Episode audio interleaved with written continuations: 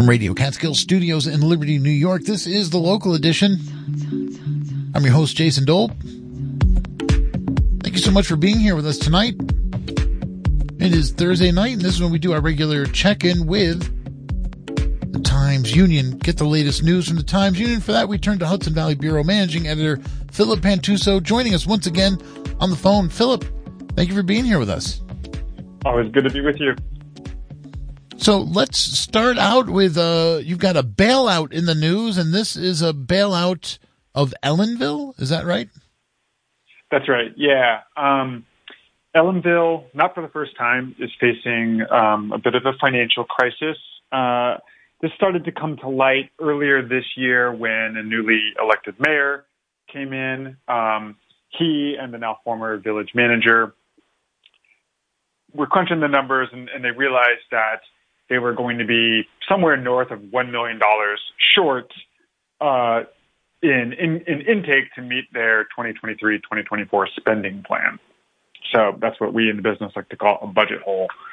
Um, and they have been sort of the new mayor um, has been kind of agonizing over how to fill this gap. There are a couple of reasons why it exists. Um, the the main one is that Ellenville just has pretty high expenses for a village, mostly down to the fact that it has its own police department, which is which is pretty rare for a village. It's um it's a pretty big expense. Um, a little it runs to over two million dollars when you factor in benefits, insurance, and retirement costs.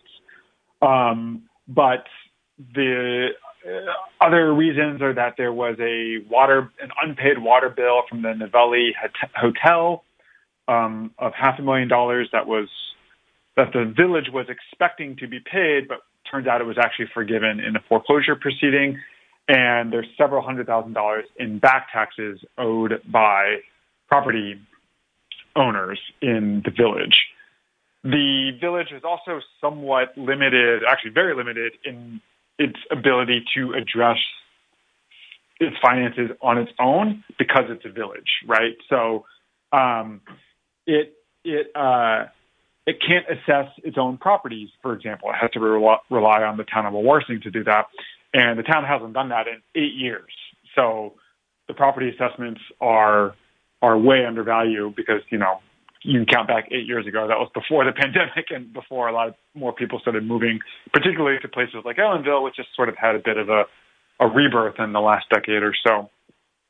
Um, and its assessment is actually under market anyway, even even relative to what it was eight years ago, because um, Wawarsing gave it a bit of a break and, and artificially lowered the assessment because it was the, the village was paying more than its fair share previously. Um, so, you know, one of the things that they had been looking at doing was tapping into this emergency reserve fund, um, which they last did uh, in 2010, I think it was and it's about four million dollars, or was about four million dollars that they got when they sold a portion of the Shawangunk Ridge to the Open Space Institute. They have drawn from it before. There's about 1.25 million left, um, and so that that alone would basically allow it to meet its spending needs for this year.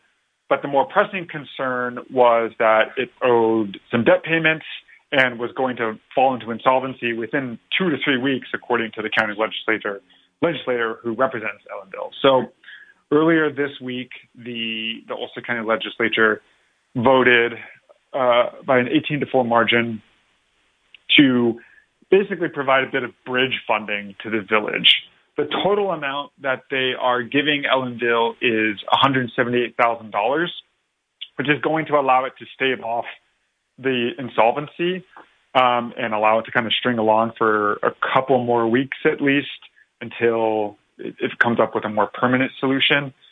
This money is coming from various various sources, but it, it's all American Rescue Plan funding. So that was the pandemic era act that uh, was essentially like a, a federal government handout to uh, localities across the United States to help them meet their needs when all their budgets collapsed during lockdown. So did essentially Ulster County have some of that still left put on the side for a rainy day and now it's raining in Ellenville? yeah, basically. Um, but yeah, um, most of it, about two thirds of what the county is giving Ellenville is just leftover unassigned ARPA money. Um, but then there's a little bit of extra money from a couple of ARPA related projects that came in under budget. Um, one of those was the demolition of, of the former Ulster County Jail on Golden Hill, and one of them was a salary um, for a position that is now vacated that was created just to help distribute these funds. So it's a temporary reprieve at best. Um, you know, the the the county legislature meeting on Tuesday, even though they voted overwhelmingly to approve this, there were there was quite a lot of um, hand wringing about how Ellenville has found itself in this position. Um, and a couple of Republican lawmakers suggested that more drastic measures needed to be taken, including, there were some suggestions that the village needed to be dissolved. Um, and so, you know, Ellenville would just then, I think, become part of the town of Wawarsing, like all the way down, um, rather than embedded within it. Um, John Gavaris, the aforementioned lawmaker who represents Ellenville, said that uh, he wishes there, there was another solution, but this is the only thing that can happen quickly enough to address the, the urgent needs. The um, the village board is going to vote in about 10 days on, on February 26th, so I guess 11 days, um, on a proposal to withdraw half a million dollars from that reserve fund. So that that combined with what Ulster County has earmarked for them would give them I think, several months to find more long term solutions. But it's interesting to me coming out off of uh, stories that we've been looking at about recent legislation passed at the state level uh, to address essentially antiquated laws for incorporating it as a village. And one of the things that we've been learning on air about that is is that uh, when when an area tries to become a village that was previously just part of a town or wasn't its own village, there's different types of governance going on between those a township entity and a village entity, and uh, the reporting that we're seeing is sometimes uh, villages incorporate and then they can't stay afloat. So this to me just kind of, even though it's a very different story, kind of underscores what we've been hearing uh, the last couple weeks in terms of, you know, what some of the challenges are that villages face. Yeah, exactly. Yeah. And we've got, you know, we, we, we have another story or a string of reporting about some of that, some of the new state laws that are making it harder to incorporate We'll actually have something about that tomorrow morning as well. And a couple of weeks ago, you might remember we talked about uh, a proposal in New Paltz, the town and the village, to merge for very similar reasons. The village there is doing fine. In fact, it's doing great financially. Um, but because of the way the governments work there, they are sort of hamstrung in how they can approve the types of development projects that they would like to approve in order to address the affordable housing crisis in New Paltz. So yeah, it's it's kind of complicated. Makes you wonder why we have so many different kinds of municipalities in New York. Not being from here, it's still somewhat spins my head every time I have to learn about this. But uh, there you go. okay, and uh, you've got a story about Letitia James, uh, New York AG, uh, announcing two indictments totaling 270 counts and this is in Dutchess County. And this is uh, following a two year investigation. So, what were they investigating that led to this many counts in these indictments? 217. Yeah, it's um, it's pretty crazy. So she was in Poughkeepsie yesterday to announce these invest or these indictments. Um, her team and state police over there in Dutchess County had spent almost two years infiltrating and investigating these trafficking networks, um, there's really two separate, like one, one was drug trafficking and one was um, weapons trafficking, but they all, they both kind of centered on or, or pointed to this one individual who worked at a Valero gas station in LaGrangeville, which seems to have been the hub for all this activity. So these networks, um, the, let's take them one at a time. The the firearms trafficking indictment that that charged four people and had 154 counts total, and they were and they were accused basically of various firearms offenses, mostly having to do with criminal possession and sale and, and, and conspiracy. Um, the investigators recovered 31 guns, including 17 assault assault rifles, and somewhat troubling, troublingly, uh, I think it was 14 of those assault guns were ghost guns. So these are types of uh, types of weapons that don't have serial numbers that can be traced back to you know an original buyer or seller, um, and which the state overall is really trying to crack down on right now. Um, the the drug trafficking network was um, creating uh, counterfeit pills that were being sold as uh, as um, prescription oxycodone, but actually contained fentanyl. Um, and the investigators recovered, I think, 5,000 of those pills with a street value of um, something like $150,000. Um, the the there were six people, I think it was, who were uh, wrapped up in the um, or seven people, sorry, in the uh, drug trafficking network, um, and they were slapped with a total of 63 charges.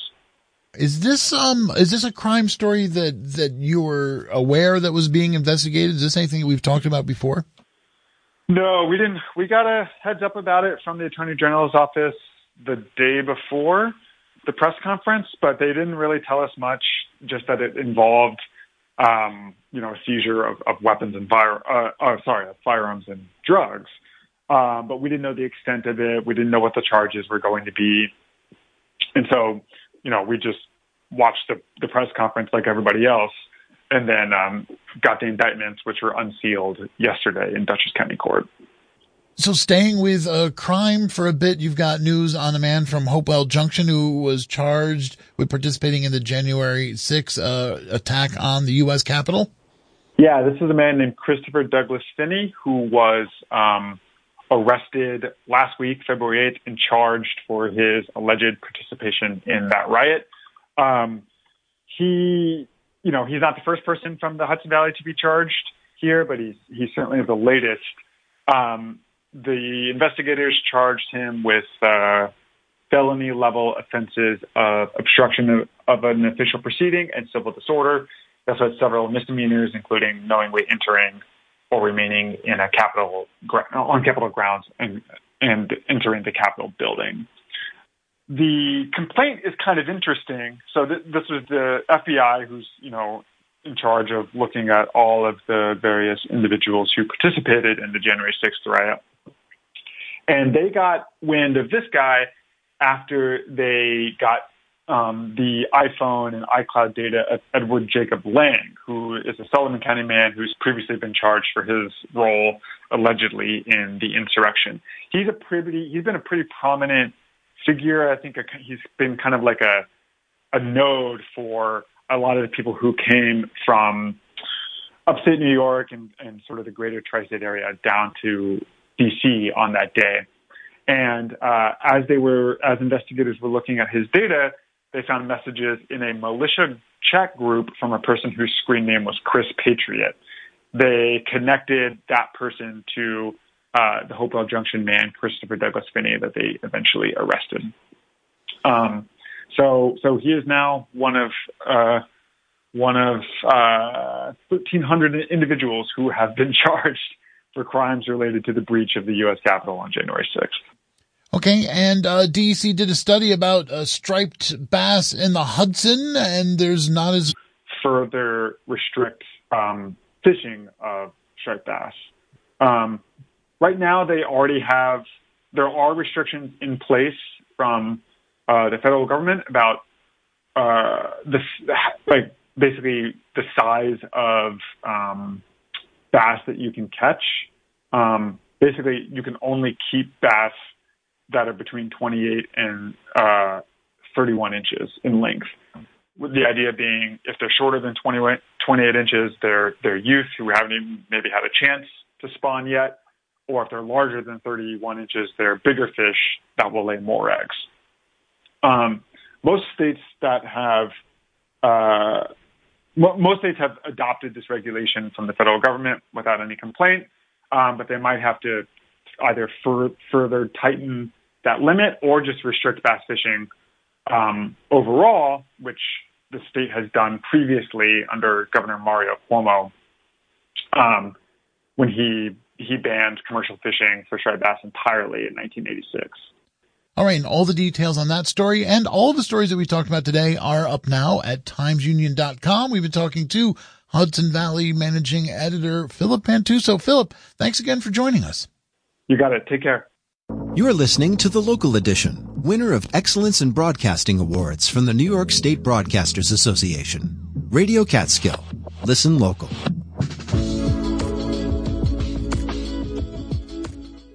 The New York State Association of Counties, or NYSAC, has released a package of legislation titled Rescue EMS.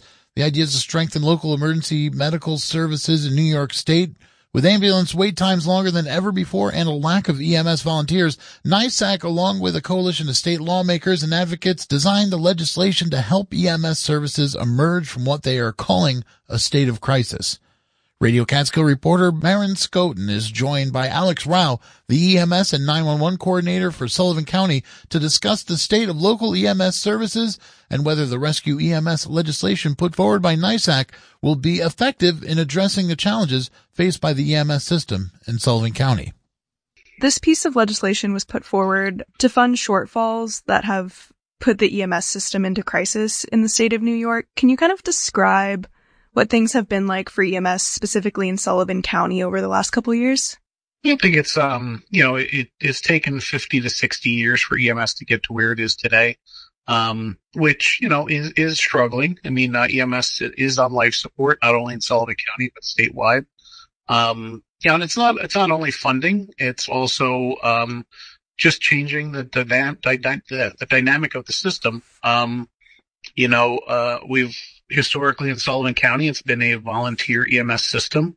We have one commercial service, which um, handles uh, kind of the center of the county.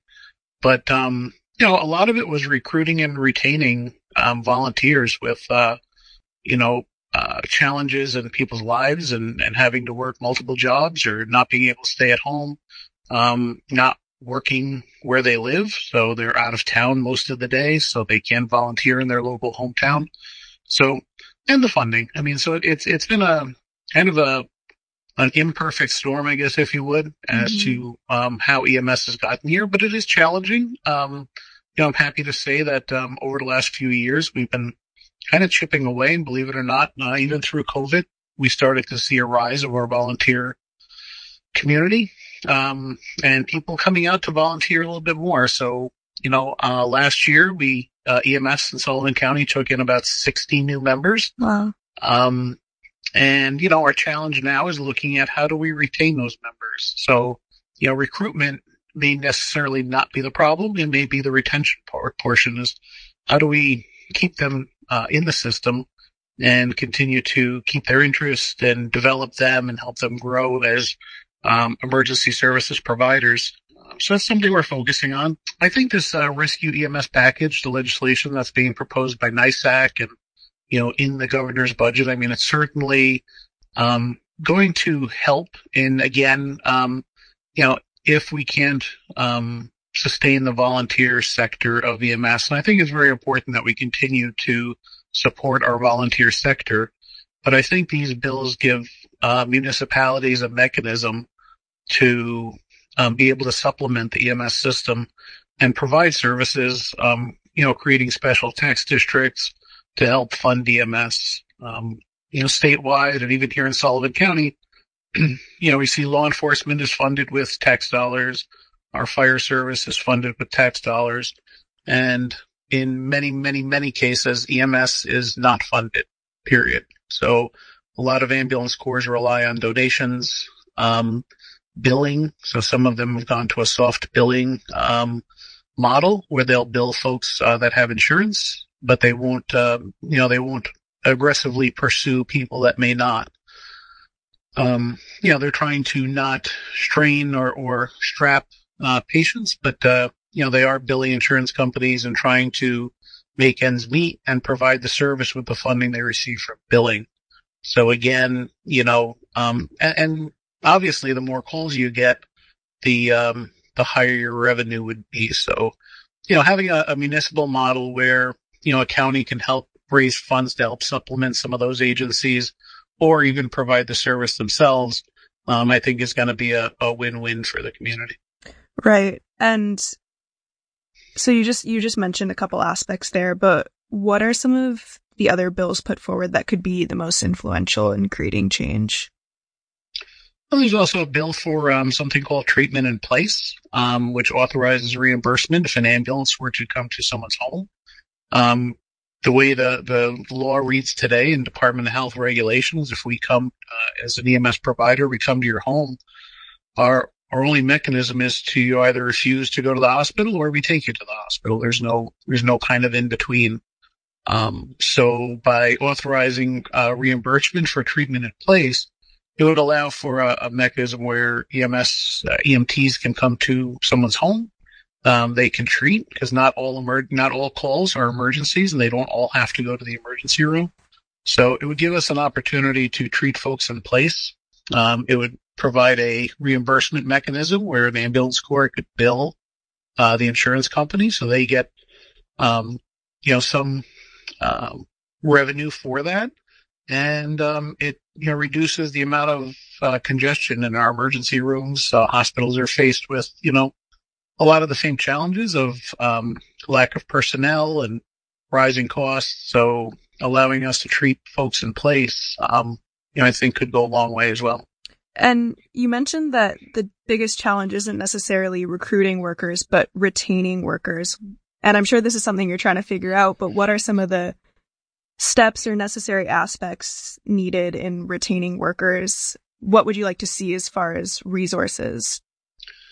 So the number one thing I think that that um, odes to retention is leadership. So the uh, leadership in organizations, um, you know, oftentimes in the volunteer system, and again, the way it's been for the last 50 years, has been the person generally that does the most calls, um, gets voted in and becomes the leader of those organizations. Um, and and they're great people. Don't get me wrong. There, there's absolutely nothing wrong with that. Um, but unfortunately, you know, today we have to look at EMS as, and I, I hate to say this, but we have, we have to look at it like a business, right? So you've got personnel that, you know, some are volunteer, some are paid. Um, and, uh, yeah, you have to manage it like a business. You have to, um, you know, pay close attention to your revenue, uh, streams. Um, and and it's becoming a, a full time, um, almost a full time responsibility to administer a an EMS agency. So you know, having the right leadership, someone that can you know manage um, people and keep them motivated, um, providing uh, training because people join ambulance corps because they too want some um, just self growth and, and personal growth. So it's important to feed uh, their need for learning more. So providing education, very training. And then, you know, lastly on the retention piece, I think is, um, again, some legislation that was proposed, um, by the governor, by NYSAC is, um, increasing the, uh, uh, personal income tax credit. Uh, currently, if you're a volunteer firefighter or ambulance worker, you currently receive a $200 tax credit, um, on your on your uh, income taxes, but they're looking to raise that um, up to four hundred dollars, which again, every little bit helps. I think that's uh, that definitely incentivizes some folks. And uh, there is uh, two years ago they put in a uh, a property tax credit that people can take advantage of. Uh, people, volunteer firefighters, and ambulance workers. And um, yeah, I think incentivizing through those type of mechanisms will help with retention as well. Mm-hmm. Was there anything missing from the legislation that you think could have a big impact? Um, you know, I think the, the legislation that was proposed, um, it, it's something that the various organizations, lobbying organizations, uh, associations that, um, that, um, promote EMS, uh, NYSVARA, the New York State Volunteer Ambulance Rescue Association. Um, there's a group called UNYAN, which is, um, a, a united group which uh, deals with commercial EMS. These are some of the you know these these uh, items of legislation have been uh, things that we've been pushing for years, and um, you know, I, I mean, there's always room for improvement, but I think, you know, it's important that we focus on the ones and, and we're finally, you know, we're hopefully getting close to a touchdown on these. And I think it would, um, you know, they're going to go a long way in, in helping again, municipalities and EMS services, um, gain some traction and hopefully, you know, start to reverse the trajectory of, of where EMS is going. So, Mm. um, we're looking forward to that. The legislation obviously highlights a lot of the challenges the EMS system and workers face, and I can imagine it's been kind of a tough few years with the pandemic. What are you most proud of in the way EMS providers in Sullivan County have handled these challenges? No doubt I'm most proud, um, and, and this is from someone who's been a, a volunteer for 33 years in EMS. Um, I'm very proud of the volunteer sector in Sullivan County. Um, they've really stepped up even when where our, our sole commercial agency has been struggling as well due to, you know, some workforce challenges and, and so forth. Um, you know, I'm very proud of, of how the, the volunteer sector has kind of stepped up. Uh, in fact, covering uh, many of the areas and helping each other out. Um, you know, without, um, you know, without that, I mean, it's truly neighbors helping neighbors. And, you know, some ambulance corps are actually handling more calls outside of their district than inside their district. Wow. And, um, and that's, uh, you know, it's great to see EMS come together. You know, with that are some challenges because as you wait for an ambulance to come from a neighboring town, obviously the response time is a little bit longer. But nonetheless, um, the fact that, you know, these ambulance, so some ambulance corps that have, you know, traditionally struggled have actually stepped up and they're, they're doing better and, and running stronger than ever. So, you know, there's a lot to be said for that. If there are folks out there that, um, have ever thought of volunteering or have a little bit of time on their hands each week to, um, you know, give to their community, um, perhaps look to join a volunteer ambulance corps, look to join your local volunteer fire department. Um, it's a, it's an amazing feeling to help folks. And, uh, you know, and again, there's a lot of personal development, camaraderie, um, socializing that comes from belonging to these organizations. It's a, it's a true, uh, feeling of community. And, um, I encourage anyone that's even thought about it, just call, just speak to your local ambulance corps. Um, you know, see what they have to offer. Um, see if you can get something out of it as far as education, training, and um, and some personal growth. And if it's uh, you know, if it fits you, then uh, sign up. That was Alex Rau on NYSAC's rescue EMS legislation and its potential impact on EMS in Sullivan County. In Liberty, I'm Marin Scotton for Radio Catskill. Thank you, Marin. This is the local edition, or it was the local edition, but uh, now it's done. So thank you so much for listening. I've been your host, Jason Dole. Do keep listening to us on air and always live streaming at WJFFradio.org. Daily's up next. This is Radio Catskill.